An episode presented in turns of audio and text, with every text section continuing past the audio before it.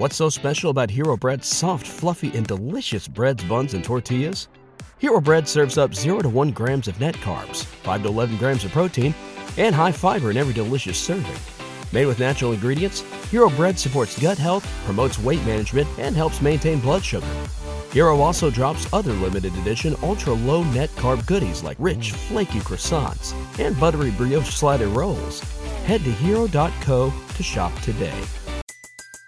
Everybody in your crew identifies as either Big Mac Burger, McNuggets, or McCrispy Sandwich, but you're the filet fish Sandwich all day. That crispy fish, that savory tartar sauce, that melty cheese, that pillowy bun. Yeah, you get it every time. And if you love the filet of fish, right now you can catch two of the classics you love for just $6. Limited time only. Price and participation may vary. Cannot be combined with any other offer. Single item at regular price. Ba da ba ba ba. Welcome everyone to a Baseball America podcast, along with Aaron Fitt and Jim Shonerd. I am John Manuel, coming to you the Baseball America podcast Nook. I want to remind everybody that this podcast is brought to you by the fine folks at ATEC, the Baseball Training Machine Company, and I will find my copy right here. ATEC is committed to delivering tools to coaches to help train and develop players. Visit atecsports.com to learn about training machines that can help make your practice more effective and efficient. See training tips and practice drills from Vanderbilt head coach Tim Corbin and more on atecsports.com. ATEC win every practice. I promise I said that from memory on a local radio show last week, but I couldn't do it just now and I had to pull out the iPad. I think the real question is Tim Corbin was right here in our backyard. Did you get some practice tips from him? I didn't, Jimmer, but I did after the Saturday game, uh, NC State Vanderbilt game. I saw Coach Corbin and I said, "Hey, Coach Corbin, win every practice." I don't think he got it, but oh, uh, bad. he's focused, and that was after a win. But he was very focused, and uh, but Vanderbilt uh, a gritty, gutty season, coming back from seven and fifteen, but they did finish in a regional, but they lost in a regional. Uh, we are here to talk about the 16 teams still standing in super regionals. Obviously, uh, we both attended the Vanderbilt NC State regional, but Jim, you carried the torch there. I was at the North Carolina regional some. We had interns there. We had Mike Lemaire in Palo Alto. We had Aaron Fitt in UCLA. Aaron, we had regionals scattered, smothered, and covered. Nice Waffle House reference. Look at you. Okay. Um, yes, uh, yes, we did. It was a lot of fun uh, out here. I think the the story was was the Bruins really dominated. And this is a nice segue, John. You set me up nicely for this. The Bruins uh, really took care of business. You know, looked really good out here in Los Angeles, and brings us to our first super regional matchup: UCLA against TCU. Is that that that's where that's the first one that starts off on uh, on Friday? Uh, we have the Friday through Sunday. UCLA, TCU, Stanford, Florida State, St. John's, Arizona, Stony Brook, LSU. Um, see, I was gonna try to tee you up with Stony Brook, LSU, Aaron, uh, but we could we could go right with the segue of UCLA and TCU. You were at uh, Westwood. Uh, the Bruins, I guess you could say they dominated that that uh, regional. Really, were they ever threatened in that regional? Not really. No, I mean, you know, the, the first game that they played against Creighton and Ty Block was was competitive. I mean, certainly it was I think it was a three nothing game, um, and and you know Ty Block uh, kept Creighton in that in that thing. But you know, UCLA got dominating starting pitching from uh, Adam Plutko and Nick Vander Tuig, and that's not really been the story of their season. I mean, those two guys were both at their best, their very best in this regional, which uh, which you know kind of elevated UCLA's entire stock. Really, I mean, um, you know that's if they if they pitch like that, nobody's going to beat them because they're so good uh, in the lineup. You know, they they really and they hit this weekend as well. Um, you know, they're they're so patient and they they drive the gap so well. They're very athletic. They play great defense. They've got a really good bullpen. Uh, the one thing that we hadn't seen was that kind of pitching from from Vander Tuig especially. I mean, that was the best he's ever been. Um, you know, he took a no hitter into the eighth inning against a really good offensive team in New Mexico. So uh, I thought UCLA was was really firing on all cylinders this past weekend, and uh, you know I think they're probably a heavy favorite this week. But you know TCU is is, is entering this thing with uh, with a lot of confidence. They're looking a lot more like the team we thought they'd be in the preseason when they were I think they're preseason number 15, and we, we graded that offense as a as a 70 in the 2080 scale, and it hasn't been that. You know all season long they have not been a very good offensive team. A lot of that was because of injuries. But now they're starting to swing the bats, and you've got you know Kevin Cron is, has become that force in the middle they hoped he would be as a freshman. Um, they lost Jason Coates, you know, one of their all-time great run producers at that school. He's out for the year now. Um, they lost him right before the postseason, but they, uh, you know, they're nonetheless, I think they're they're clicking. So this isn't going to be an easy matchup for UCLA, but uh, I do think the Bruins uh, are playing at such a high level that you have to you have to regard them as the favorite. Here, and I think we do have to touch on that how, how TCU is here. Now TCU was a, high, a highly ranked team in the preseason, top 25 preseason team. Um, they how many times they end up playing Ole Miss this year? Five, kind of ridiculous.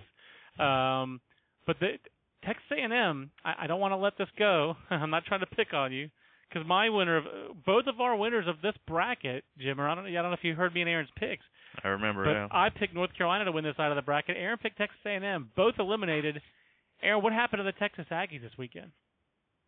Uh, they they it's a good question. I I can't figure it out. They got a great start from Michael Wacha.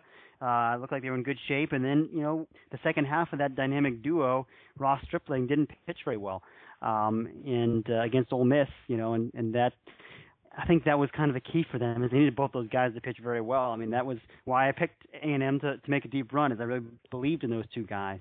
Um, and then Rafael Pineda hadn't really been himself down the stretch, um, and he gave him a, a short outing um, in the elimination game. Uh, the game they got eliminated by TCU, they got pounded. So they just didn't, you know, the pitching let them down. Um, that's the biggest thing, if you ask me. You got to give TCU some credit, you know, because the, again, their their offense has has woken up at the right time. Um, and I thought, you know, TCU, um, their pitching staff, you know, isn't as good as the 2010 staff that got to Omaha, but now, you know, they've got they do have some depth, and they've got you know Preston Morrison, the the kind of side armor that uh, gets a lot of sink, and, and Justin Sharf. Those two guys really gave uh, Ole Miss some trouble. Uh, Sharf, especially out of the bullpen, he's he's the knuckle scraping submarine guy. Uh, you know, UCLA. Um, you know, you, I don't know how how used to to seeing guys like that they are. I mean, every, you know, a lot of teams have submariners, but it's still not a conventional look. And, and I think Sharf, you know, and and is um, um, Morrison as well. Both those guys offer something a little bit different. Uh, but Morrison won't be available to start the first game for TCU. Uh, they don't know what they're going to do. It could be Andrew Mitchell. It could be left-hander Brandon Finnegan. Uh, if I'm if I'm TCU, I think I might start Finnegan in the opener. I think that gives you your best chance to beat UCLA with all those lefties. Uh, Finnegan's a quality left-hander with firm stuff. You know, it'll be low 90s, and he's got a breaking ball, and he competes. Um, you know, but as we saw last week, UCLA can beat good lefties. They beat Ty Block, who's who's a really good good one. Aaron, I, I got to tell you, I'm I'll be stunned if TCU goes into UCLA and wins the Super Regional. Uh, just UCLA has, played so well, and it just felt like uh, you know Ole Miss and TCU. Yeah, TCU. What, what they win a game against Dayton? What twenty eight to sixteen or something crazy like that? I mean, yeah, it just doesn't feel like the teams that win games like that in regionals. I just don't see how that team's getting to Omaha. I know he's not a big part of their team, but I don't know if either of you guys saw Caleb Murk today when he got drafted. It wasn't until the 33rd round and he uh, went on Facebook and put that he just put like horrible day, the worst. Like that was his whole post. I mean, just uh, I give all kinds of credit to TCU for battling through all their injuries and the fact that they weren't the team that they thought they could be. And I wouldn't, I guess I wouldn't be shocked if they won a game. I just think UCLA is a prohibitive favorite here, Jim. Or do you do you think UCLA has a uh, gets threatened by the Horned Frogs here? Uh, as well as they're playing, and as, as well as they've got the pitching going, and it's just it's too hard to pick pick against them. And I'll say as we you know, good pitching beats good hitting, and that's and they're at home, and that's just um it's hard to go against them. Aaron, you're you're picking UCLA as well, I presume. I am picking the Bruins. Yes, I, I really, you know, I've seen this team more than any other team this year. Um, I know I know how good they are. I just thought that they would have some trouble against Wacha and Stripling, but they don't have to face Wacha and Stripling. Um, and uh, you know, I think they're better than TCU, and I think they will win that super regional. Now, Aaron, uh, you don't have, uh, but you're not going to see UCLA this weekend, correct? You're headed up to Eugene. I am headed to Eugene. It's the Baseball America podcast. Enjoy yourself in Eugene, Aaron. But let's uh, let's move on to the next uh, regional. Uh, we're gonna we're working our way, I guess, up from the bottom on the Friday through Sunday regionals. I'm gonna stick with a West Coast theme here with Stanford. Stanford going to Florida State, Aaron, and uh, and Jim. I'll uh, you know obviously t- chime in here when you want to, but it, this feels like this should be the super regional with the most offense, Jim. I mean, Stanford and Florida State both score a lot of runs, and uh, it's an offensive ballpark. Uh, who who do you like here? First, I'm going to get your pick. First off, Florida State and Stanford. I think I you know, actually, I was leaning towards Florida State initially, and it is tough to pick against them at home. I mean, we, we've seen they've they're built to win at home. I don't think they've lost the home series all year, but I'm take you know I'm I'm kind of feeling Stanford actually. I think um you know, the way they're going, I think I'm I'm kind of I'm just kind of buying in right now. I'm buying into Stanford too here, uh, Aaron. Uh, they they were challenged by a pretty plucky Pepperdine team. We I think Pepperdine all year was kind of that kind of team, a team that usually beat the lesser teams, challenged the better teams, but in general just didn't quite have enough firepower to win series against the better competition. Uh, meanwhile, Florida State rebounds nicely from a 0 3 showing in the ACC tournament, but they didn't get, uh, you know, they basically get here by beating Stanford twice. We all know I liked Stanford. Kudos to the Bulldogs for beating the other Bulldog, Mississippi State. Was a very chic pick for a lot of people to pick Mississippi State to go down to Tallahassee and and win that regional. And, Mississippi State didn't even get a shot at Florida State. Uh, mm-hmm. You know, uh, personal cheeseball Brandon Miller and uh, somewhat personal cheeseball Saxon Butler. Although as a Greek, I don't think I could ever root for some root for somebody whose name is Saxon as an Anglo-Saxon. Hmm. I mean, come on, I'm not rooting for for for somebody whose name is Saxon. But Saxon Butler with a big home run. Uh, Stanford's offense greater than Mississippi State's pitching in that uh, in that regional. Um, so Florida State gets here by having to beat a Southern Conference team twice. Good Southern Conference team, but not even the Southern Conference regular season champion. Uh, team that had not been to regionals in a long time, if ever, I believe, in Stanford. That might have been their first regional trip. So first one. First one. First one. That's uh, thanks for chiming in. So to me, Aaron, uh, Florida State just down the stretch has been beatable. My only concern is that Stanford has Brett Mooneyham still scheduled to pitch in a weekend. and Brett Mooneyham, that shotgun command that you talked about earlier in the year that a scout told you about him, you could not get more an apt description for a player than shotgun command with Brett Mooneyham. Um, what, and, and, the reason, what was your takeaway, real reason, quick, from the, their two regionals, and why would you pick? Uh, why are you agreeing with me and Jim on Stanford as our pick? Well, I, I am gonna I am gonna stick with Stanford, but I I, I will say that the the reason I get concerned about this matchup is um, you know, is how patient Florida State is and how relentless they are offensively.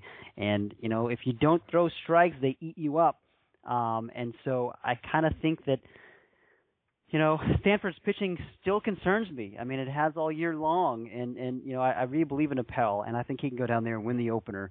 And I believe that they, Stanford has enough other arms to cobble together a win there with with between Mooneyham and, and Piscotty and Vanegas and Sahil Bloom, who pitched well in the regional.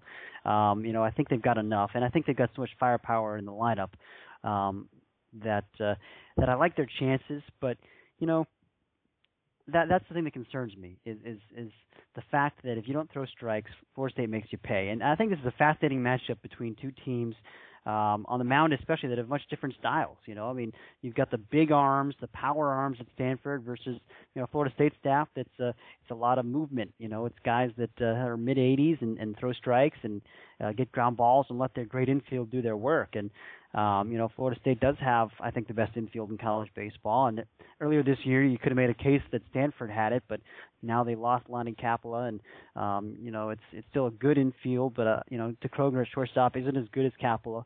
Um, and you've got, uh, um, you know, I don't know. I just I, I think that the Stanford team has so much talent that I think they can go down there, and I think that park will play well for them. But uh, it's it's really close, you know, and and um, I think Florida State certainly certainly could win that regional, and and very well might. I have a question for both of you guys. Jim, you can go first. Mark Appel, very publicized, fell down the draft this week. Uh, you know, consideration for being first overall winds up going eight to the Pirates. He didn't exactly tumble. It's only eight spots. He's still still one of the top eight picks in the draft. Do you think that affects his mindset at all? He didn't talk to the media. He just issued a statement. What do you think, Jimmer? Do you think that uh, affects Mark Appel's performance against Florida State? It I mean, it could go either way. I would.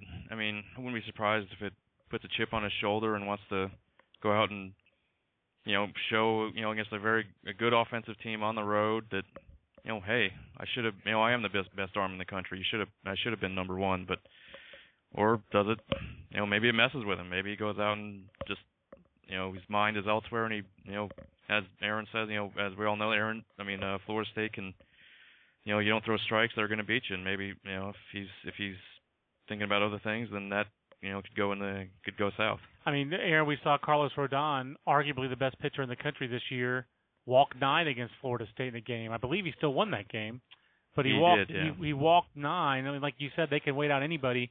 Which Appel do you think? You think we'll see chip on his shoulder, Mark Appel, or I wish I'd gone first overall, Mark Appel? No, I think he's going to be really good. I mean, I think he's been really good the entire second half of the year, um, and and I expect him to have a really big time performance. And that's the whole reason I'm really picking Stanford is I think Appel will get them that first game, and they'll find a way to win a second game. I'm with you. I think Mark Appel. I think we see good Mark Appel. Uh, I think he has been better this year than everybody wants to admit. I don't know why. I don't know why people talk about how he has struggled. Maybe had a couple of starts there where he didn't dominate, but he never really got knocked around. It didn't seem. I, I, I don't Right. remember any starts where he got knocked out of the box in the first couple of innings. Um, and down the stretch, he's been outstanding. So I'm, I'm taking Stanford, and that's with all due respect to Florida State. Um, St. John's at Arizona is our next super regional matchup. That's not one that uh, we've heard before. That's because St. John's won its first regional since 1980. Meanwhile, Arizona, in the first year of taking over Hi Corbett Field, moving off campus, going to a bigger pro park uh, with uh, selling beer and more amenities and all that stuff. I mean, now all of a sudden Arizona's drawing fans, and I think they're going to have great fan support this weekend. Uh, let's talk first about how these two teams got here. The Johnnies, St. John's, kind of almost a Chad Flack like change of their destiny possibly here as a program. They get this walk off home run by Danny Bethea, the sophomore catcher, off Michael Morin in the North Carolina closer. Uh, you hate to pile on one person, and hey, North Carolina just didn't score enough runs. But Michael Morin with a nightmarish weekend. He gave up two home runs, one a game winner, one another one to uh, to East Carolina, and then in his last outing, he pitched in all four games for North Carolina. He drops a bases loaded pop fly that could have ended an inning, uh, gets up an extra run there. Uh, just nightmarish, uh, Jim. And uh, you know, St. John's, I guess. I I think Eddie Blankmeyer put it best in his post game. He said, uh, "Hey, North Carolina did not play its best, but we brought our A game. We were better, and we deserve to move on." They do, they do, and I think you know, kind of the, you know, with them winning a game like they did on Saturday, where they won a game obviously it was started by Kent Emanuel, who pitched really well, but then they find a way to win, beating Morin, and then just, you know, you that's just kind of thing that makes a team just believe that it can go a long way, and you win a game like that, and that's just does that's just going to do wonders for your confidence to make make you believe you can you can handle anything. And Aaron, I think Mike Fox and the North Carolina staff are going to think about it all off season about whether or not they should have left in Kent Emanuel. He retired 15 of his last 16 batters he faced on that Saturday game, uh, the game they wound up losing. And he was only at 102 pitches, and even Coach Fox admitted that maybe if the lead had been bigger, say if it had been a 5-2 game instead of 4-2, he might have started the ninth inning with Kent Emanuel. That's going to be one that I know the North Carolina fan base is already chewing over and discussing. Um, I've even had to talk about on local radio here, which is amazing that local radio cared. Um, but I think, uh, and we have a closer like Michael Morin who saved, you know, what 19 games this year as it turned out, because he saved the East Carolina game on Sunday, the first game. Yeah. Uh, set your sing- single and he was saves record. untouchable a week before in the ACC tournament. He was untouchable. That's exactly right. Uh, five scoreless innings against NC State uh, in that classic game. Uh, Did you second guess Mike Fox at all there uh, for bringing in more? And I, it doesn't seem like you really can, considering how good he'd been all year. That's right. I mean, that's the way that they've won games all year with their bullpen. Um, and you know, there's no reason at all to believe that Michael Morin wouldn't get the job done there. I, I think you just tip your your cap to St. John's. I mean, it's like like Eddie Blankmeyer said. You know, they they did bring their A game. They found a way. They got the big hit. Um, and uh, you know, I know they got some breaks in the the next time they played North Carolina with some balls. They just kind of found holes, and um, you know, but they also didn't make the mistakes that North Carolina made in that game. And uh, this St. John's team is so well coached, and they, uh, you know, they they take on the the character of their head coach. You know, it's just a bunch of hard nosed, you know, New York guys that just uh, that just play the game the right way, and you know they they've answered their their defensive questions as as as Mike Meyer said earlier this year. Their their defensive problems early in the in the season have been eradicated. Um, you know they they Matt, Wessinger has done a good job at shortstop. That was the biggest thing this team had to deal with this year was how to replace Joe Panik at shortstop. And, and Wessinger struggled early on, and since then he's been really good. And I think he was a pretty good draft pick yesterday. Um, uh, but uh, you know the this team is is offensively, you know, they're not going to go out there and outslug Arizona. That's the thing. You know, Arizona plays um, so well at home. They they you know that park it you know the, the ball rockets off that turf. It's a really fast track, not turf, uh, grass. Uh, it's a really fast track, and you know the it's hard too. You'll get some of these high choppers that uh, um, that uh, will go for base hits often, um, and you know St. John's needs to find a way to slow them down. And I don't think you win necessarily by getting a lot of ground balls at that place. I think you need to have some guys who can strike guys out, um, which is, which they have. I mean, Kyle Hansen's a strikeout guy, and um, you know Matt City can miss some bats certainly, and you know Sean Hagen's more of a, a of a pitchability lefty, but he's he's really good and competitive. I, I think St. John's has the talent on the mound to compete out there, but boy, Arizona is just really destroyed its regional. I mean, you know, three good teams: Mexico State, Louisville, Missouri. Uh, they they they butchered all those teams. You know, they're really they're really playing at, at a very high level. I think Arizona's pretty ordinary on the mound after Kurt Heyer. I really, you know, I'm not in love with their pitching staff, but uh, I think St. John's is better on the mound. But I just don't. I just think it's hard to win a two to one game at that ballpark. Yeah, I don't think you can do it here, and I think you hit the nail on the head. If this were a neutral site matchup, I think St. John's would really have a, a great shot. Or if this were played in Boshamer Stadium, uh, one thing that St. John's talked about. Uh, after the game was their comfort level at the Bosh. They play North Carolina every year. It used to be weekend series. Now it's usually a midweek when they come down and play other teams. But you know, like Stony Brook and St. John's don't even play. And Matt Senk, the coach of Stony Brook, told me, well, it's just impossible to get on St. John's uh, schedule because they've played the same teams every year, and they've played the same non-conference schedule for years and years. And that comfort level was there for St. John's at North Carolina because all those players had played there, and they were respectful of North Carolina's talent and track record, but they weren't intimidated. But they're going to go out there and like you talked about the fast track. Uh, I was talking to Ryan Garko for a story this year on Stanford hitters, and Garko talks about how much as a hitter he missed hitting in Arizona. Um, how much he loved anywhere in Arizona because the infields were all so fast because they're all just baked in the sun all the time and so hot and fast and it just speeds the game up. You look at you look at Arizona's stats. Johnny Fields seven triples, Alex Mejia six, Seth Mejias-Brean four, Bobby Brown seven, Robert Refsnyder four. The ball just gets in those gaps and it just takes off. And I just feel like yeah. the speed of the game, the home setting. Uh, I do. I like St. John's bullpen. We saw all three of their. I got to see all three of their guys on Sunday, and I love the way that Kilpatrick battled. Uh, is it Lomangino? Is that the guy's name? Uh, yeah, Lomangino. Yeah, he he was outstanding. Moment of truth. Love the way that they deployed him. And Steven Rivera, I believe, is the other senior right-hander. He was outstanding. So you had, they got the, you got you got the six guys you need, Aaron.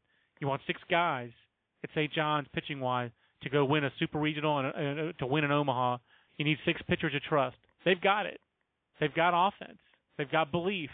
But I think that Arizona is a really bad matchup. So I think I think with the right matchup, I think St. John's will be a very dangerous team and a legit Omaha threat. I just yep. don't think that matchup uh, works out for the Johnnies. What are you picking here, uh, Jim Schoner? I'm taking Arizona. I mean, I, you know, I mean, I'm I'm a big fan of Kurt Heyer, and I just they just dominated that regional so thoroughly. Yeah, they're against another Big East team at that in Louisville, and great point. Just, I mean, they're just it, like, I mean, all those things you talked about. They're just, it's just tough to go against them out there. That a Louisville team, Aaron, with more arms, better pitching really than than St. John's, right? Yeah. Yeah, yeah, that, that's true. I mean, I, I think St. John's has good pitching. I think Louisville has even better pitching. Um, and uh, you know, I just love Arizona's lineup. That's why we had this team as a preseason top five team. That's right. And you know, it's be- all because of the lineup. You know, the, all those guys you mentioned, Mejia, who was the Pac-12 Player of the Year, a guy who just does every little thing to win. He's he's exciting. He's flashy. He plays great defense. You know, him and him and Mejias Breen on the left side of the infield. Um, you know, are, are, are very good players that that work very well together. They've been playing together. All these guys have been playing together since they were freshmen. I mean, this was a young team two years ago that uh, you know got a lot of experience early on. Um, you know, and you, you got uh, uh, Joey Rickard out there, and that's another thing you really need in this ballpark is, is speed in the outfield because the gaps are so big, and they've got it with Joey Rickard. Um, you know, Robert Refsnyder covers a bunch of ground. Johnny Field out there covers a lot of ground. You've got all those guys. Those top five hitters are all very dangerous. They're all you know number number three kind of hitters in a lineup, you know, and, and you got five of them, and then you got a, a good lefty with with Bobby Brown. So um, I just think Arizona's too offensive, too athletic, and and too good at home. So I, I am going to pick the Wildcats. It's The Baseball America podcast with John, Jim, and Aaron. And Aaron, we should all just be bowing down. You, we're not worthy. We're not worthy. You went out on a limb. You picked the number four seed to win a regional, and Stony Brook, uh, in the words of uh, Captain Picard, made it so. Stony Brook goes down to Coral Gables, wins the Miami, the, Coral Gables regional, beats, destroys, dismantles Miami, and then uh, very exciting, uh, you know, conclusion as they have to battle back and Tyler Johnson, their ace, on two days rest, uh, battles to an early deficit, and then the offense ignites and they beat Central Florida 9-5. I think was the final score in the final game. Whatever it was, Stony Brook advances. First America East team to win a regional since 1991, I believe it was. Um, and they advanced to play LSU. Just tell tell us a little bit about how uh, uh, just uh, the the smugness that you must feel over picking Stony Brook and being right about that. I feel a little bit smug, a little bit, but uh, you know, hey, that, said, John, I have to acknowledge uh, that you beat me in the first round. I mean, I think you had you had 13 out of 16 regionals picked correctly, uh, including all eight on the left side of the bracket, which which the left side of the bracket ate me up. Uh, so I, I tip my cap to you, Thank sir, you. because uh, you uh, you won the you won the war. I might have won the, the Stony Brook battle, but you won the war. I think you get in the RPI uh, formulations. I think you get bonus points for for picking a four seed to go in on the road. That's uh, that's pretty good stuff. How did they do it? I mean, it seems like they just did it because uh, Coach Senk wouldn't admit to this today, but to me, it just felt like if they weren't the most talented team there, they were on an even level with all the teams there, and all four clubs there, and had some strengths and weaknesses there. I almost feel like Miami was the fourth best team there. Yeah, and and coming into this thing last week, I kind of felt like, um, you know, I was going to pick anybody but Miami in that regional um, because I felt like Miami was was it's just you know we've been over. I don't want to kick Miami while it's down, but this wasn't a very it wasn't a great Miami team, and it, It was know, it was the worst team of the Jim Morris era. Jim Morris first year, 1994. Omaha, they went to Omaha six straight years. His first six seasons there. It's the first time Miami has gone to regionals oh and gone 0 2 since 1993 when Brad Kelly was the coach. And Yeah. what got Brad Kelly, the coach at that time, fired, besides going 0 2 in regionals, was on the way back from going 0 2 in regionals, he bought a player a drink at the airport bar on their flight back from wherever the regionals were. I mean, that's one of my all-time favorite stories in the in the Baseball America uh, archives. Um, so he was fired by the university. Smart move. That was the guy who replaced Ron Fraser. So they brought in Brad Kelly. It hadn't worked out in that first year. They bring in Jim Morris, and the U has been a tremendous power in two national championships. Feels like they need to change some things with the U, and they might have a big recruiting class this year. We'll see how things shake out with who signs and who doesn't with the draft. Um, but let's focus on on the Brook. Winning at Miami against a, a team that was not a vintage Miami team, being a good but not great, certainly flawed on the mound Central Florida team, and a good but not great, tremendous on the mound but flawed offensively Missouri State team. That's one thing. Going into the belly of the beast to Alex Box Stadium, LSU, which has Yeah. more tradition than Miami has, more national titles, bigger, fa- bigger, better, louder fans, the best fans in college baseball for my money. no can, doubt. can Stony Brook go down there and, and, and get it done? Can they? Um, you know, I mean, it could happen. Uh, but you know, look, I want to acknowledge a couple of things. First of all, Stony Brook has a better offense than LSU has, and you know that sounds probably crazy to anyone who's just a casual college baseball fan. Uh, you think of LSU as a big, powerful outfit, and they're not this year. It's a pitching and defense outfit. That we've been saying it all year long. Stony Brook has a really explosive offensive ball club, and they went down there to that regional and played five games uh, against you know Missouri State, which leads the nation in ERA. Miami ranks in the top 20 in ERA. UCF had his best pitching staff in years. Flawed as they were in the mound, they were in the top 40 in ERA nationally. He's a three point something ERA. Stony Brook averaged 10 runs a game in those five games. I mean, that's how they won that regional. Is they just they just bludgeoned everybody, and it's uh, you know it's it's speed, it's power, it's depth in that lineup. Um, they play great defense. You know, they, they this is a team that has veterans all over the place. We've talked about how much it matters, um, you know, to have veterans. But uh, uh, this is you know, this is a complete Stony Brook team. The one thing they don't have is power arms on the mound. They only have one guy really who's a power arm, and that's James Campbell in the bullpen. He'll get up to 93, 94. Um, but they, they have other than that, it's a bunch of these kind of you know 85 to 88 kind of um, sinker type guys. You know, they're all the same really. They're all very in the same kind of mold. They throw strikes. They really compete. They don't overpower. I think they could compete with LSU with that formula because um, you know again I don't think LSU has a has a really scary offense. I think those guys are good enough to keep LSU's offense in check, uh, especially since LSU has is really a predominantly right-handed hitting team. And Stony Brook has mostly right-handed pitchers uh, that they rely upon. So the matchups work out okay. The question is, well, there's two questions. Can Stony Brook hit LSU's pitching? LSU has elite pitching. You know, this is a better pitching staff, even though the numbers don't say it necessarily that they're better than Missouri State, but this is a better pitching staff than, than they've seen uh, with Kevin Gausman and Aaron Nola and you know all those guys, the bullpen. We've talked about those guys, uh, but the bigger issue is Alex Box for me. I think that's the, the number one thing here. You're going down to Baton Rouge. None of these guys have played in front of 10,000 screaming Cajun fans before. I, I can promise you that. um, I don't. I don't think they're going to be. You know, I, I don't think they're going to be. I don't think they're going to wilt necessarily. Um, I think this is a tough team. I do think they're they're they're experienced and veteran, but when you get in a, in a late game situation, you know, and and and that that park is going nuts, it's hard to deal with that.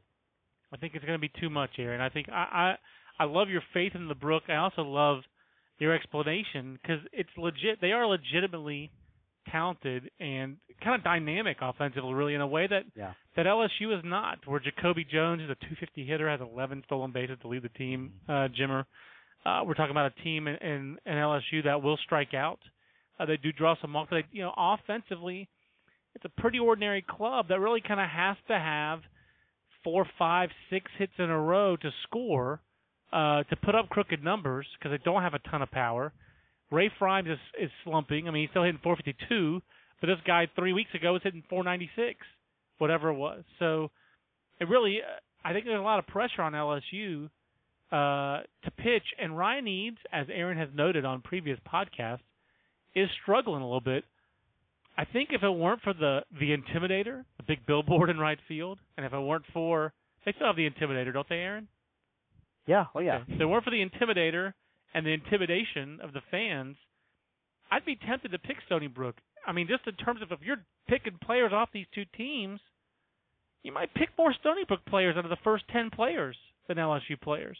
But I'm picking LSU because of Gausman, Nola, both Nolas, I should say, and Yeah. and the fans.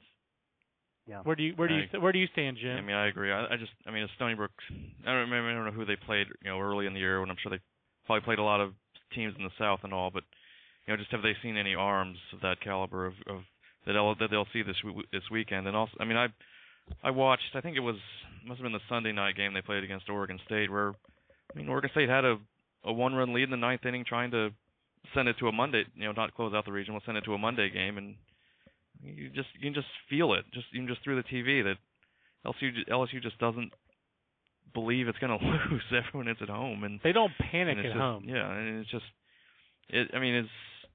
I mean, I saw. I mean, I saw two years ago. I saw Stony Brook at a, a regional in Myrtle Beach, um, when I was down there covering that one, and they played. It was uh, they played Coastal Carolina twice, and they were. You could see, and they won a game against uh, NC State in that regional. I think that was the first ever regional game they'd won. That was all. That was um. That game was kind of uh, Tyler Johnson's coming out party. I think he was a freshman then, but um. I mean, you could see the the athleticism was there, and they had like Willie Carmona played in that series. Uh, Max Tissenbaum was there, met, uh, was in there, made some nice plays. Uh, Jankowski was on that team, but didn't play much. But um, you could kind of see that it was there for them to be. The tools were there for them to be good. It was just whether they would ever have the depth, and they ended up.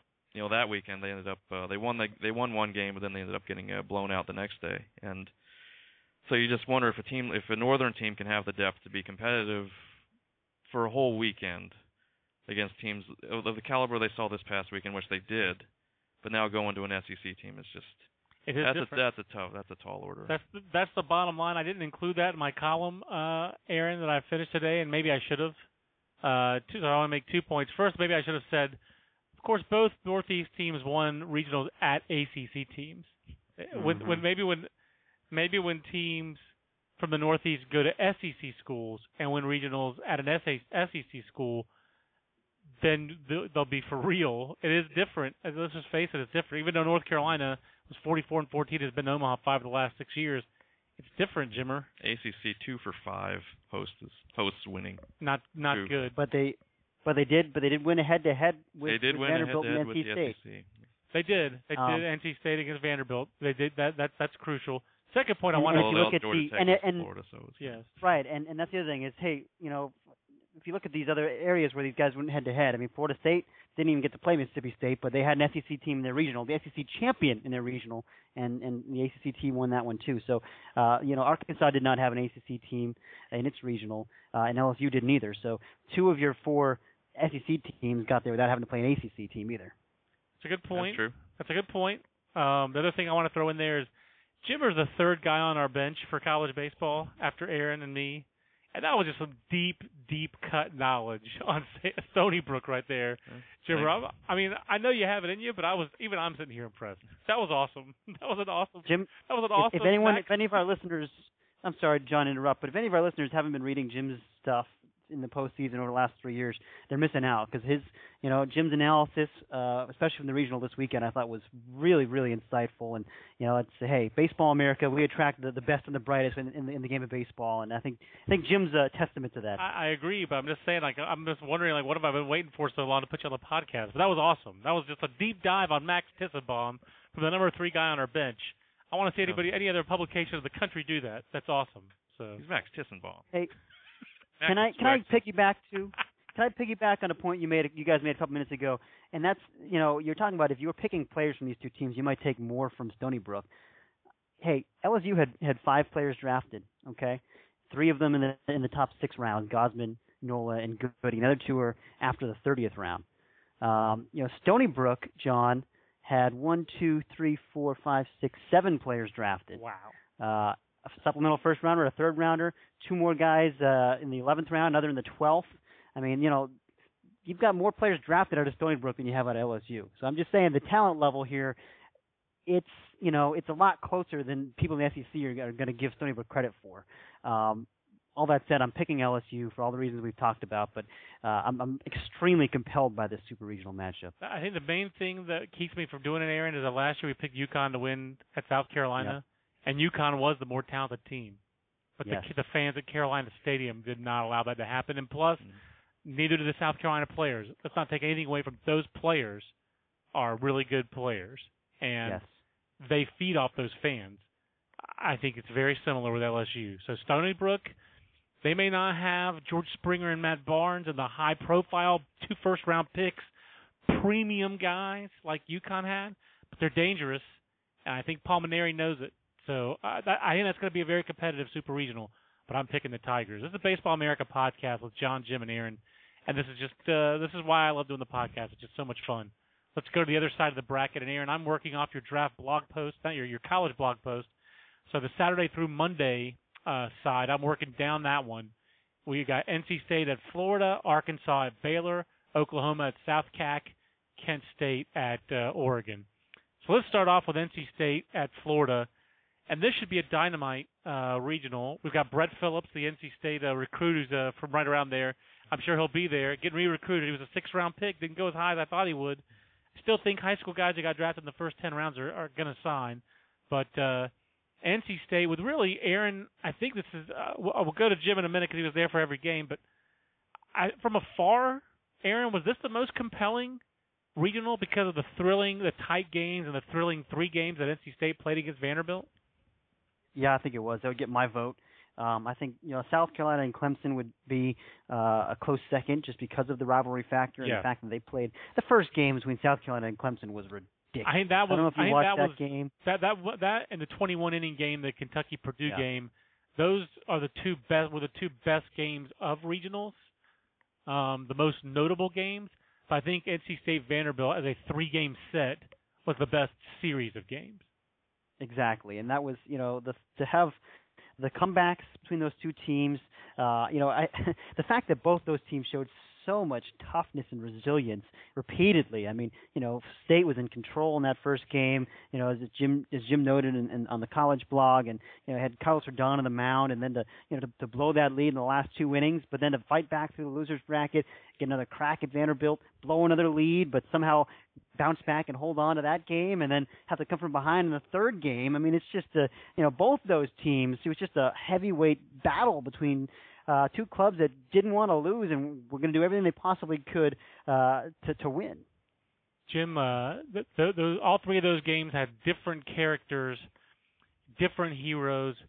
I don't know if you can even pick a hero, but I, I will say, was there absolutely any way that you thought that NC State would win a regional with Trea Turner stealing one base in the last inning of the whole series, and with Carlos Rodon not getting a win, with State losing that's, the game that he started. That's, that's it right there. I mean, I think you guys talked about this in the podcast last week, or, maybe you know just you and you and I, John, talking about it uh, just around the office. But the whole the way that the way that regional set up for NC State was the advantage for them was they got a soft four seed in Sacred Heart, so they could save Rodon for Saturday. And if you can win that game, then you hope you you know then you got Ethan Ogburn on Sunday, and he's you know reliable enough to you know and and, and you can back him up with uh, Anthony Tzamtzis and Logan Jernigan. You can find one of those guys. You find a way to get another win out of one of those guys, and then you can you can win the regional. And to lose Rodon's start, just you said that going in, there's just no way that they can win that regional without winning Carlos Rodon's start. And, Especially in and the then manner top, with and which then, they yeah, and then lost you it. add in the way that they lost it. Unreal. I mean, and you, but then we could the way they responded in the, that Sunday afternoon game against uh, UNC Wilmington. They just come out and just bludgeoned the ball, and you could see that they were, you know, they weren't hanging their heads. They were going to go in, and they still felt like they had a chance. But then you just had to, you know, could they get a good start out of Anthony Tzamtzis, which they did, good enough. He ended up giving up five run, five runs, I think, in the end, but he was good for five innings, which is, you know, and he, had not pitched very well down the stretch, so he gave them a good enough start. And then so, um, Monday they just they fall behind, and Tyler Beede's just dominating them. But they hang around long enough, they eventually get Beede out of the game, and they they just keep they just kept grinding it out. And you know I think I mean we've seen it all year that NC State is a very they're really good at home. Right. for one right. thing, and they just, you know, I, I, I kind of go, you know, not to spend too much time on on the Wolfpack, but you, you know, I go back to that series that, and you were there for this one when they played Virginia. And they had a Sunday game where it was a back and forth game all afternoon. They ended up winning in the bottom of the ninth. Yep. And I just, you know, that that was the kind of game that, and it's kind of like what uh, we mentioned with the uh, St. John's uh, North Carolina game, where you they win a game like that, pulling it out in the bottom of the ninth, and that's just the at the time I thought that was the kind of win that makes a team believe it can do something. Especially with a team that has, when you lose a lead and like they're And they had they had blown a lead in the top of the ninth inning of that that's it. game. That's it. They uh, you had two teams in a one-one series. Could have gone either way. And State has a lead on Sunday. Logan Jernigan pitched well in that game, if memory serves. But the bullpen blew the lead, but they came back and won that game, and that was that toughness factor we've seen all year with NC State. That's and, something Elliott Avent talks about a lot with this team. Right, and he ta- he talked about it again on Monday, and they are battle tested, Aaron. And the other thing to me that NC State found this weekend was a moment of truth relief pitcher. And I don't know if he can replicate it, but Ryan Wilkins was awesome this weekend. I only saw him on Saturday when he got a couple of outs, and NC State was piecing it together. But Sunday and Monday, he threw six and two thirds innings against V- uh, Vanderbilt, four and two thirds in the last game. He was unhittable, six strikeouts and four and two thirds innings on Monday. NC State now has some trust in Tzamtzis again. Vance Williams, who pitched well against Sacred Heart, went deep. And he can go back to being their long guy, which Right. is what he's been. most It, it was a vital swing guy. So there's two. Ogburn, you trust. Rodon is like basically two men of, of in and of himself. Hmm. And they just got to find one other dude in that bullpen. They'll have their sixth. Right now they're basically at five. Their offense And is, I on, think- is on fire.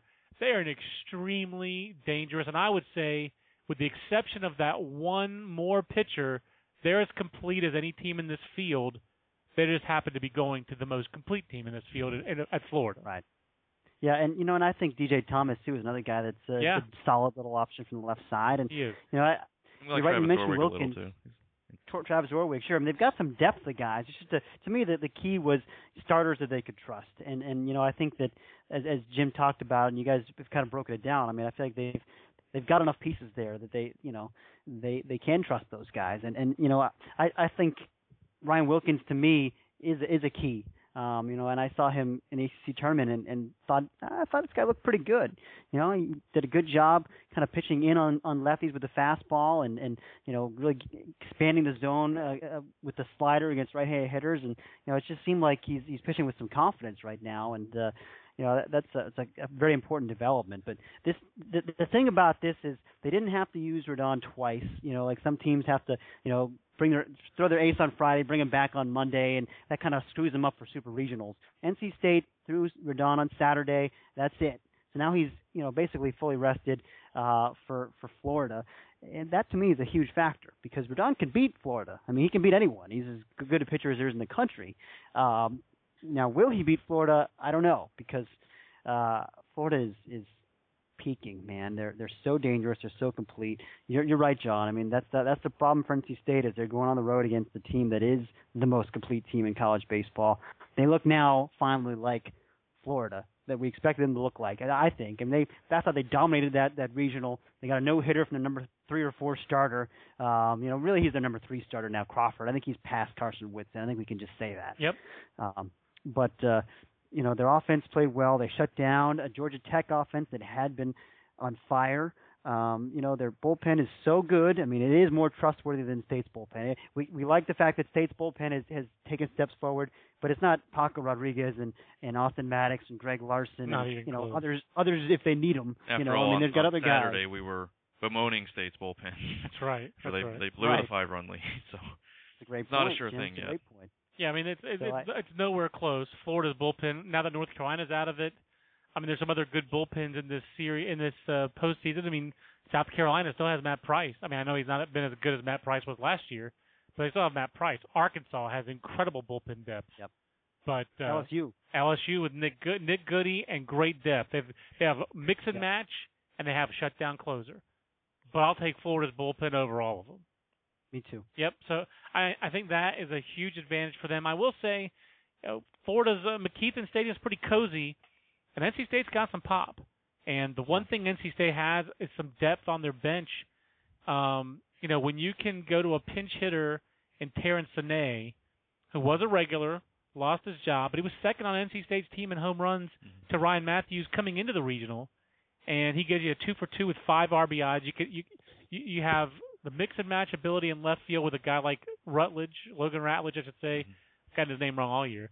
You can uh, you can mix and match with Logan Ratledge at second base or left field. Matt Bergquist, the the junior second baseman, is a veteran.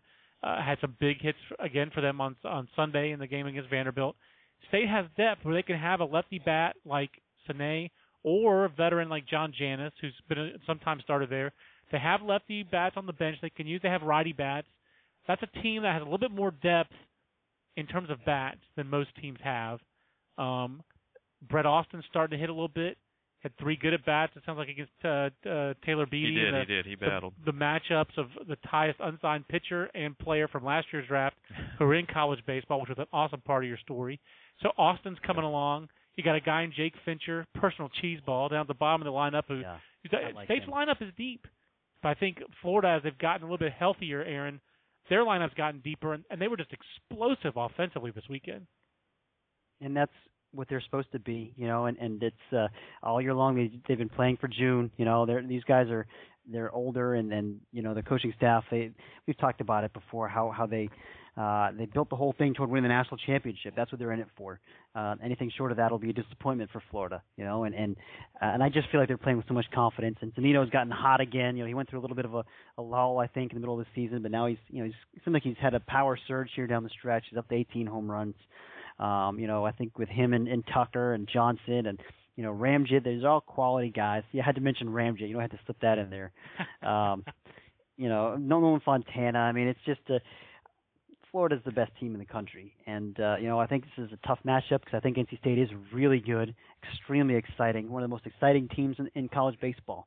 Um, period. You know, I mean, they might be the most exciting team with with Turner because you got, in my opinion, you've got the most exciting player in college baseball, in Trea Turner, The two of them. and you've got the most exciting pitcher with Carlos Rodon. Yep. I mean, this team is thrilling to watch, which is a change. I mean, hey, we've we've bemoaned NC State in the past for their games took forever, and you know, they just they weren't that exciting to watch in past years. But this team is fun to watch.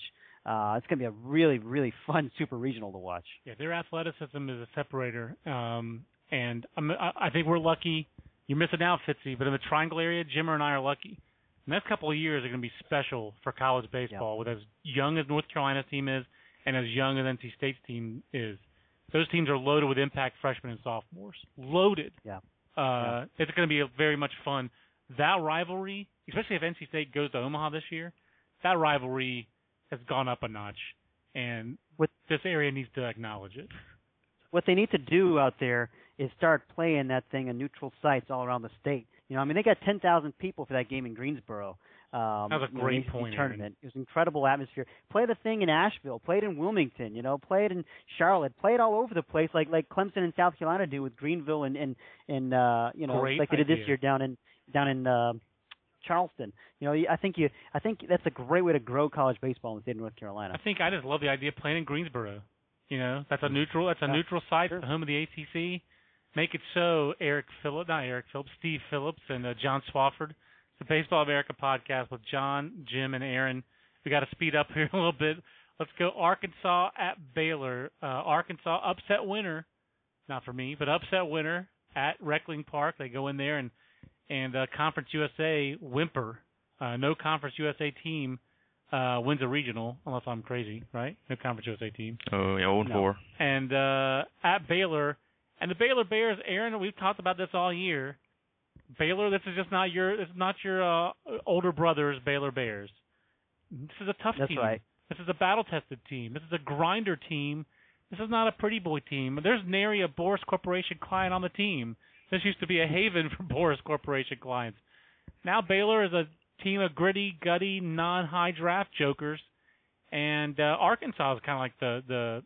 I know Arkansas fancies itself as a gritty, gr- gutty team, but they're kind of a team with like five or six stars, and then everybody else kind of is a grinder. Uh, I, I see Baylor's offense versus Arkansas's pitching and defense in this series. Is that how the matchup goes for you? Yeah, I think that's a that's a pretty good breakdown. I mean, I think Arkansas is, is the more talented team. You're right. I think you you put it properly. I mean, Baylor is one of those some is greater than the parts teams. You know, they're uh, you know as as, as the as we'll have in our super regional scouting report this week. You know, the, the the coach who broke them down said, hey, they're they're solid average offensively, they're solid average defensively, they're solid average on the mound. That's what they are. They're just uh, you know they don't blow you away in any facet. But uh, there's some teams like that. You know, Oregon could be described similarly, I think. Uh, but you know, Baylor's of course a lot more offensive than Oregon is. I'm not trying to say that they're you know necessarily the same kind of teams, but the the point is that they don't they don't overwhelm you with talent. Um, but I do think that you know Baylor's got some guys that uh, do scare you. I mean, Josh Ludy has become such a good player as a senior. He's he's been a solid player behind the plate for them before, but you know they kind of thought the the key to their season was going to be somebody to come in and kind of help protect Max Muncy. They needed they needed somebody to step forward, and Ludy's been the guy. He's really got power. He uses the whole field. Um, you know, he's you got a right-handed slugger with Ludy. You got a left-handed slugger with Muncy. I think Logan Vick is a pretty dynamic player for them. Um, with some speed and uh, you know some uh, good job using the gaps, uh, some patience at the plate. This team draws a lot of walks, so you got to throw strikes. Um, but uh, you know it's it's uh, on the mound. You know Baylor, as we've talked about before. Uh, you know they're just they're just average arms. You know, and, and that's the big difference between these two teams. Arkansas has big arms. Uh, certainly Ryan Stanek is the headliner, and Ryan Stanek was at his very best against Rice.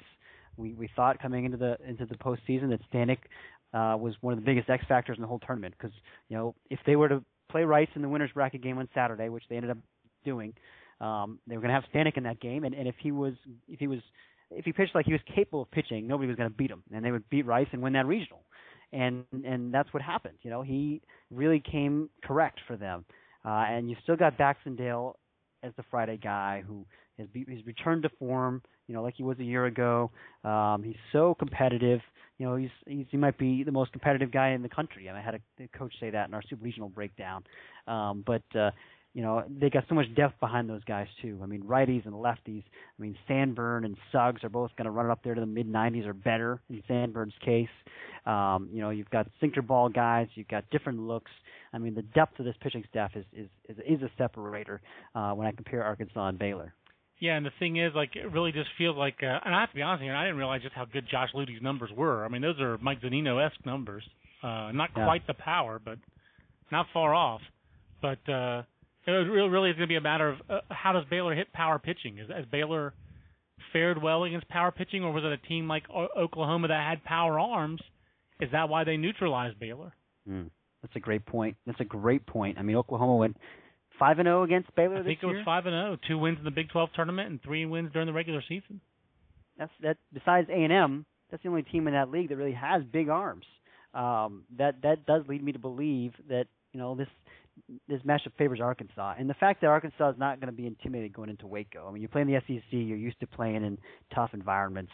Uh, you know, they're going to have great crowds in Waco, but um, you know, these are Arkansas has its share of veterans too. You know, with uh, Tim Carver, who's been around forever, and you know Matt Reynolds is an older guy, and um, you know Bo Bigham is another you know kind of stabilizer for them. They're so good up the middle uh, with Bigham and, and, and Carver. I feel like Bo Uh, Bigham transferred to Arkansas from Nebraska with Dave Van Horn. That's how long it feels like he's been at Arkansas. I mean, I know that's not literally Yeah. true, but it just feels like he's been there as long as Van Horn has been there. It's like it's like he's Will Bolt, and he just like keeps on. He just uh, went to the Dominican and changed his, uh, got a new ID, and is now a 28 year old Bo Bigham still playing college baseball. Nice. if I could make an old Will Bolt reference, but uh, did I just convince you to pick Arkansas? no, I was already picking Arkansas. Oh, okay. I'm picking Baylor. We're splitting up on this one. I'm picking Baylor. Um, I do think that Arkansas is the kind of team that is capable of winning, of going to Waco, Jim. I just don't think that Baylor. I think Baylor's too physical and too offensive. I think the bottom line to me is you have to outscore Baylor. Oh, you have to outscore anybody to win a game, but I don't think they can hold down Baylor's offense. They seem like they have too many ways to beat you: power, speed. They're so balanced offensively. It's not just the one guy you have to game plan.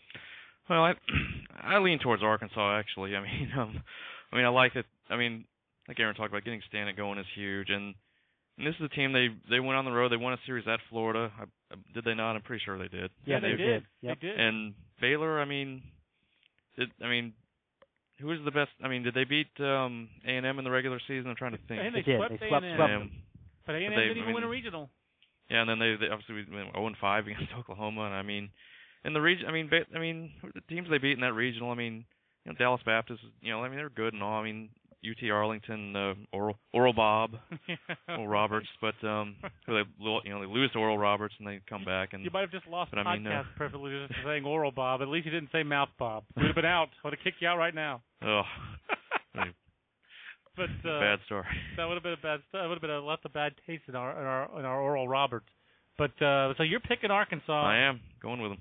I, I like the reasons you pointed out too. Arkansas has gone on the road, and, and and they've proven they can win on the road against good teams. And really, Baylor feels kind of like Florida without the power arms, Aaron. you know, I mean, uh, Ludy and uh, Muncy kind of are your your Zunino Tucker, oh, poor man Zunino and Tucker, but they're similar. Um, I kind of like that comp now. Baylor is your poor man's Florida.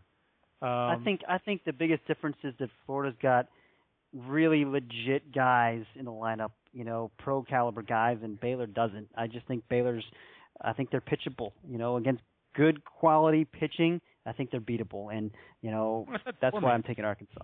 I said poor man's. Does does Yeah. Florida have anyone who's been who's taken a dose 34 times like Nathan Orf?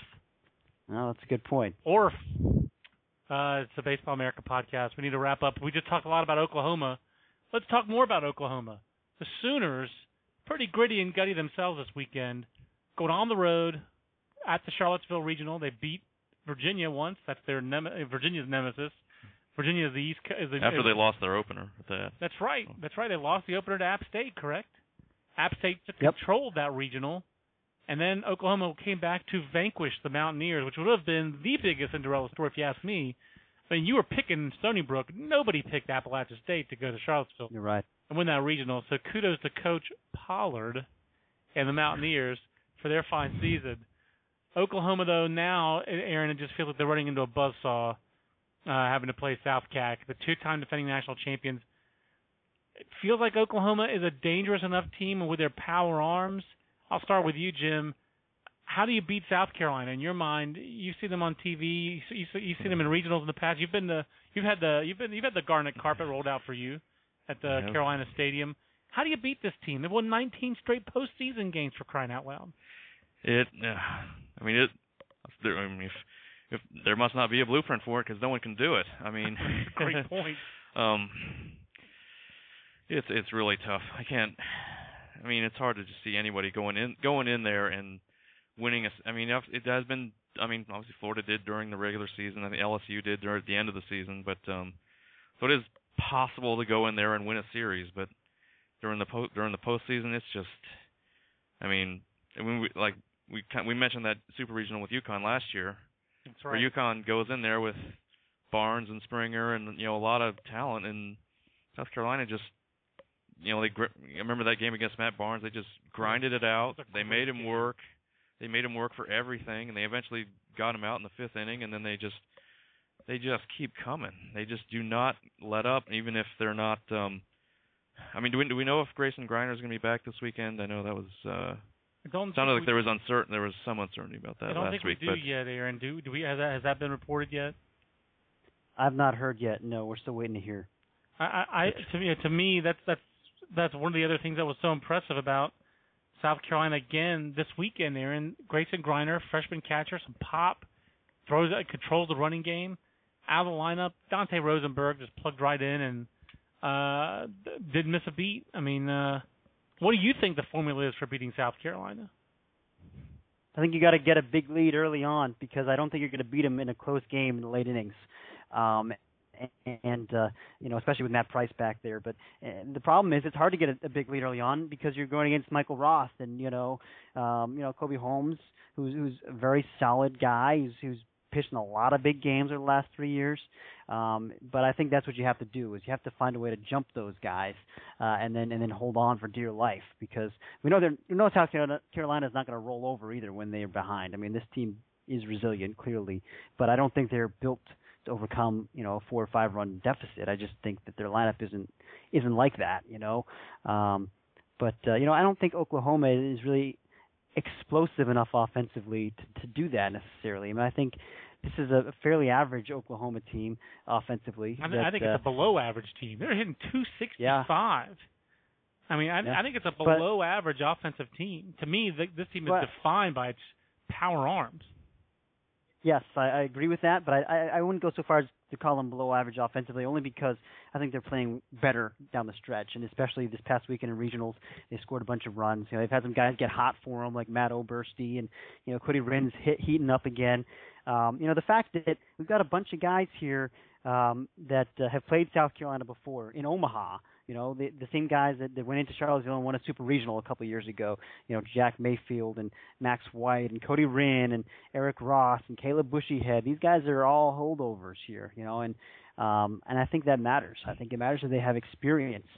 Um, but uh, you know, it's that said, it's a it's a tall order to go into Columbia and, and win a super regional. I mean, there's reason that uh, South Carolina just doesn't lose at home in the postseason. Period. They don't lose at home. Period in the postseason, but especially at home. I mean, I think they've got a streak going back to what 2002. I think last time they lost a, a home postseason game. wow, are you Wow. serious?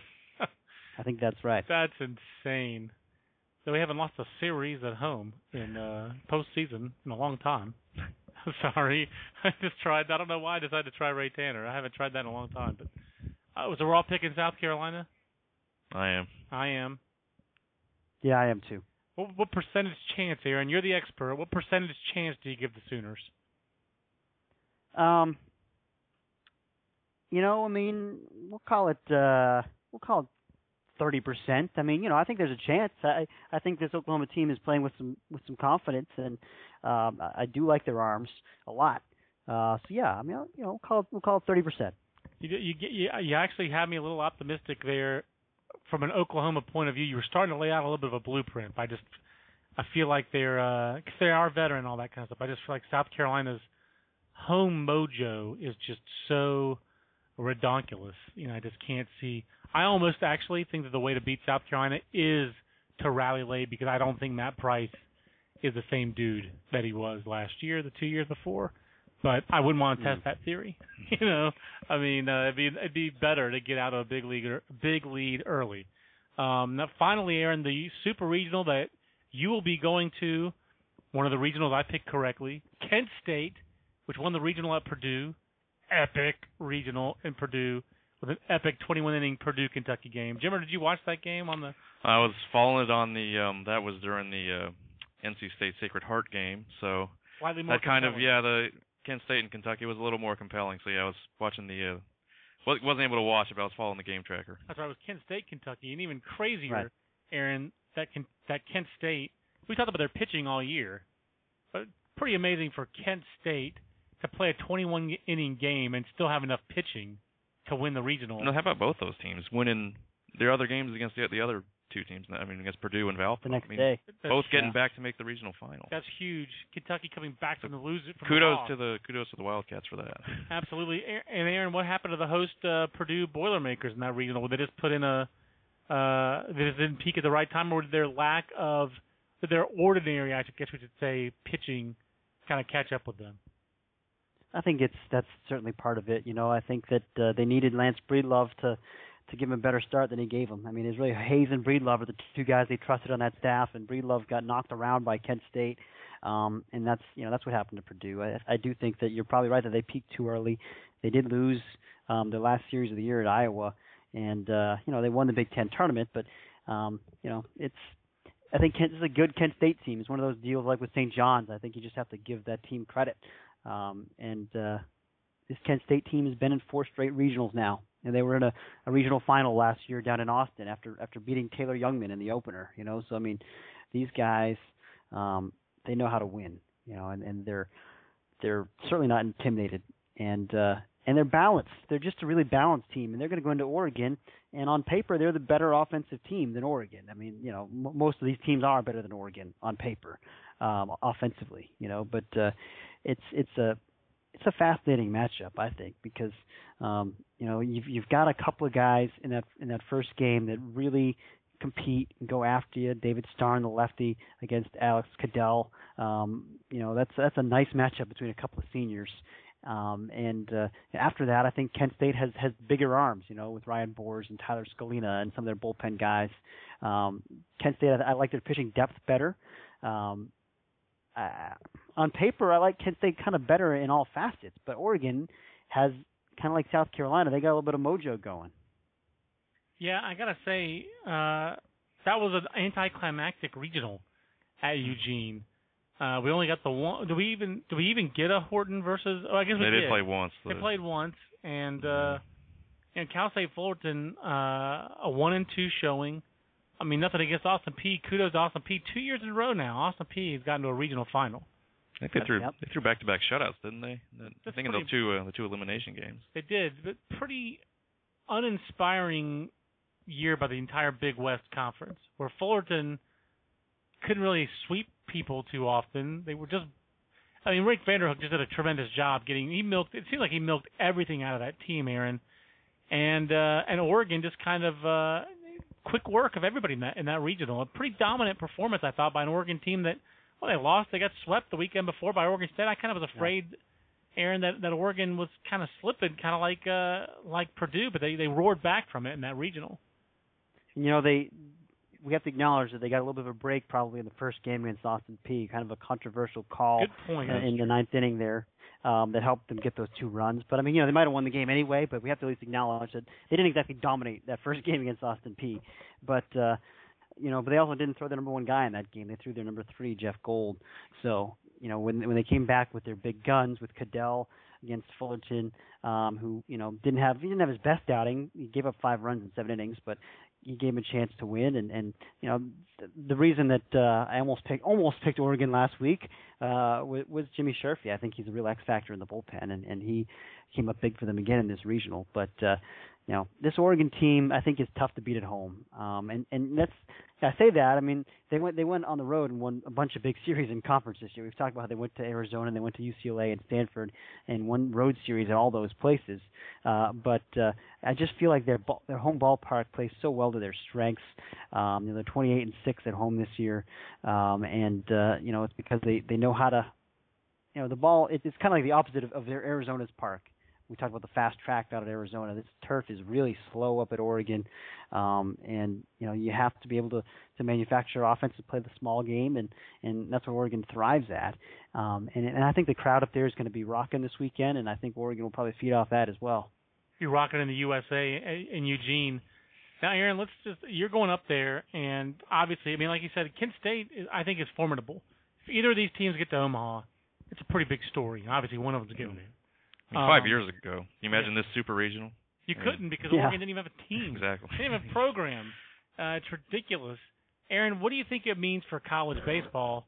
Let's start with Kent State. What would it mean for college baseball if the Golden Flashes get to Omaha? Oh, it would be it would you know it would be a, a breath of fresh air for the entire North. I mean, it would give those guys hope that they can get there, and not just a and not not a Big East team or a Big Ten team, you know, that have kind of the big names. I mean, a MAC team uh, it's uh, it's a different it's a different ball game, you know. And this this is this is one of the best programs in the Upper Midwest. It has been for years and years. Um, you know, they've got a great coaching staff, and uh, you know, it. I don't think any of us were shocked that they won that regional. I mean, you picked John, you picked Kent State to win that regional. I'm saying they're the best um, program in the Upper Midwest.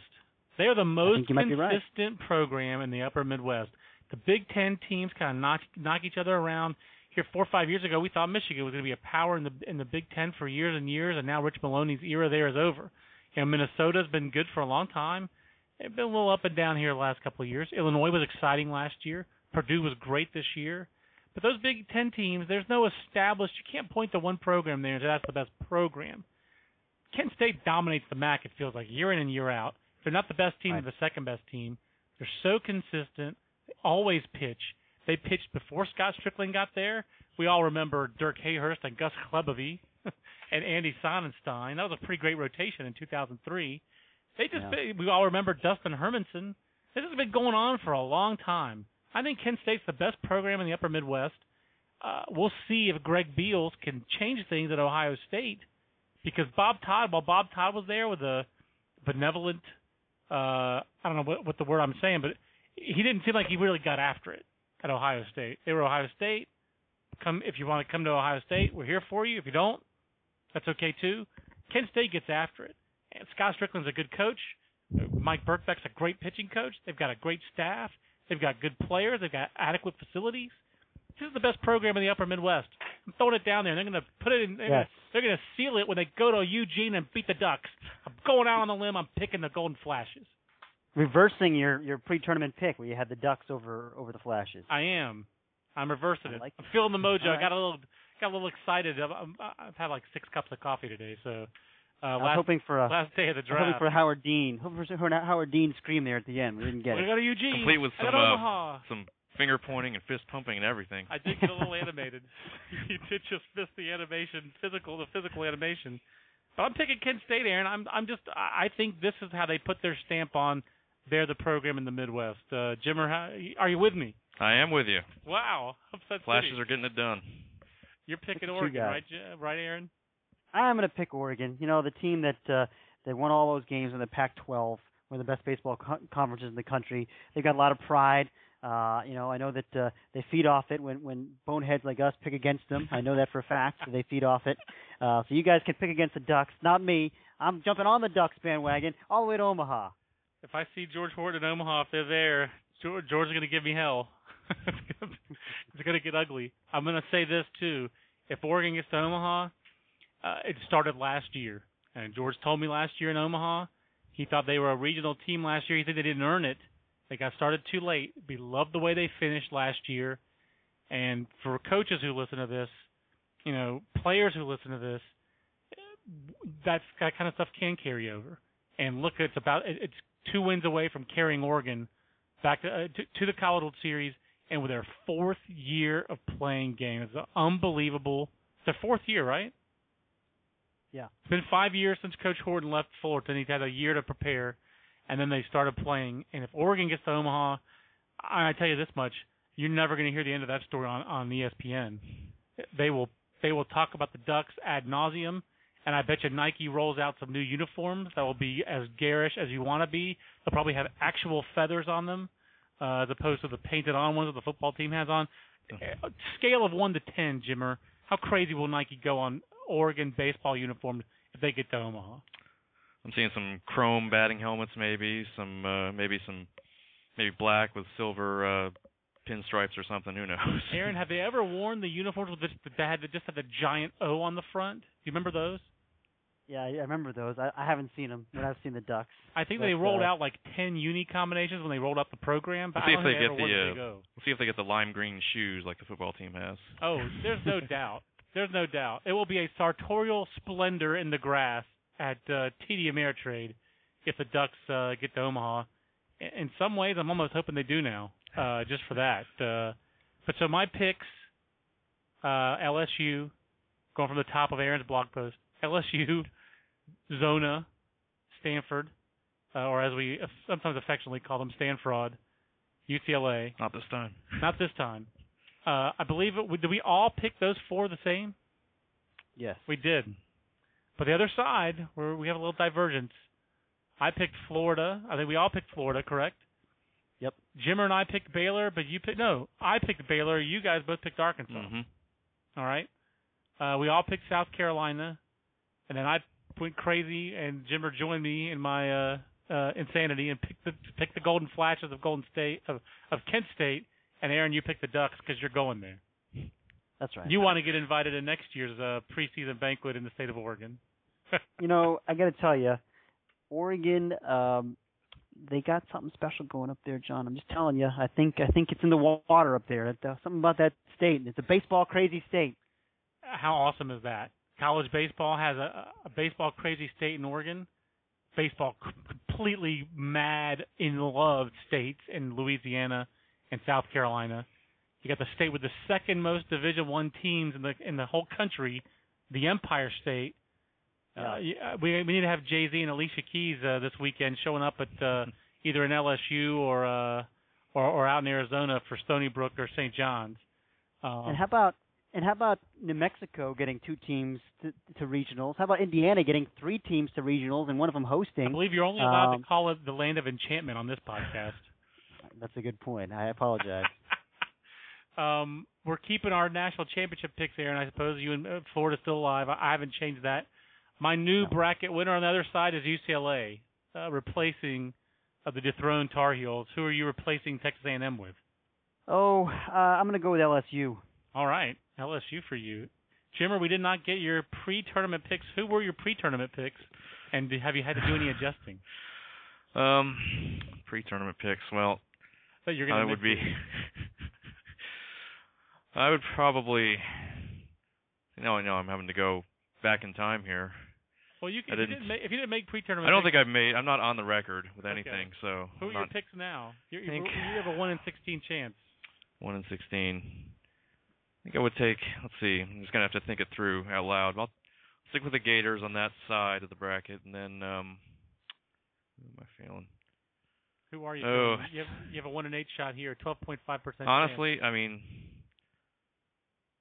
I think my my brain tells me the LSU, another All SEC final. I don't know if I would actually just if I would actually, but that's, that's what I'm. I think that's what I'm gonna. That's what you can put me down for that. that's what you're feeling. Another All SEC all all, SEC final, I'm going with the two top national seeds. And I, would then I would take the Gators. I like your. Uh, I I think we're all picking the Gators, but uh, LSU in a in a uh, series like this, they're starting pitching, and I, I think uh, which Nola is it that pitches Aaron? Is it Austin?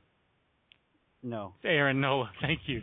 Aaron Nola. I remember. I, I forget who I was talking to late in the year about Kevin Gausman, but he was telling me that Aaron Nola has made such strides in his one year at LSU.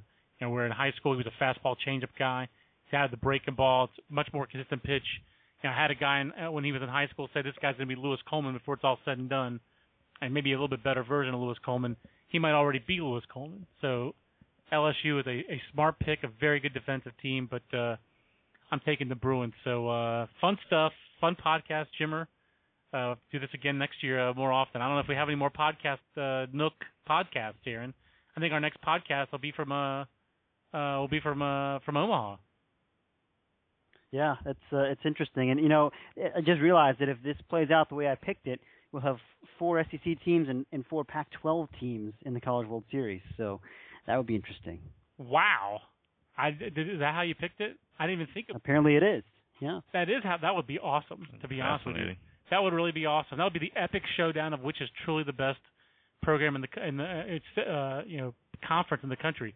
Is it the conference that has been better in the last 20 years, or is it the conference that's been better in the last 30 years? And that has still been pretty good in the last 20 years. I mean, your Pac-10 championship since 1990, when LSU, when Southeastern Conference won its first with Georgia, you got 98 USC, you got uh, the O State Ballers.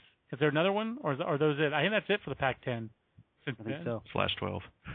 uh, Pac-10 slash 12. So you have three Pac-10 slash 12 championships, two from Oregon State, one by USC. You have a couple of runner-up finishes for Stanford, uh, runner-up finish for UCLA. Uh, who else has gotten to Omaha from Arizona State?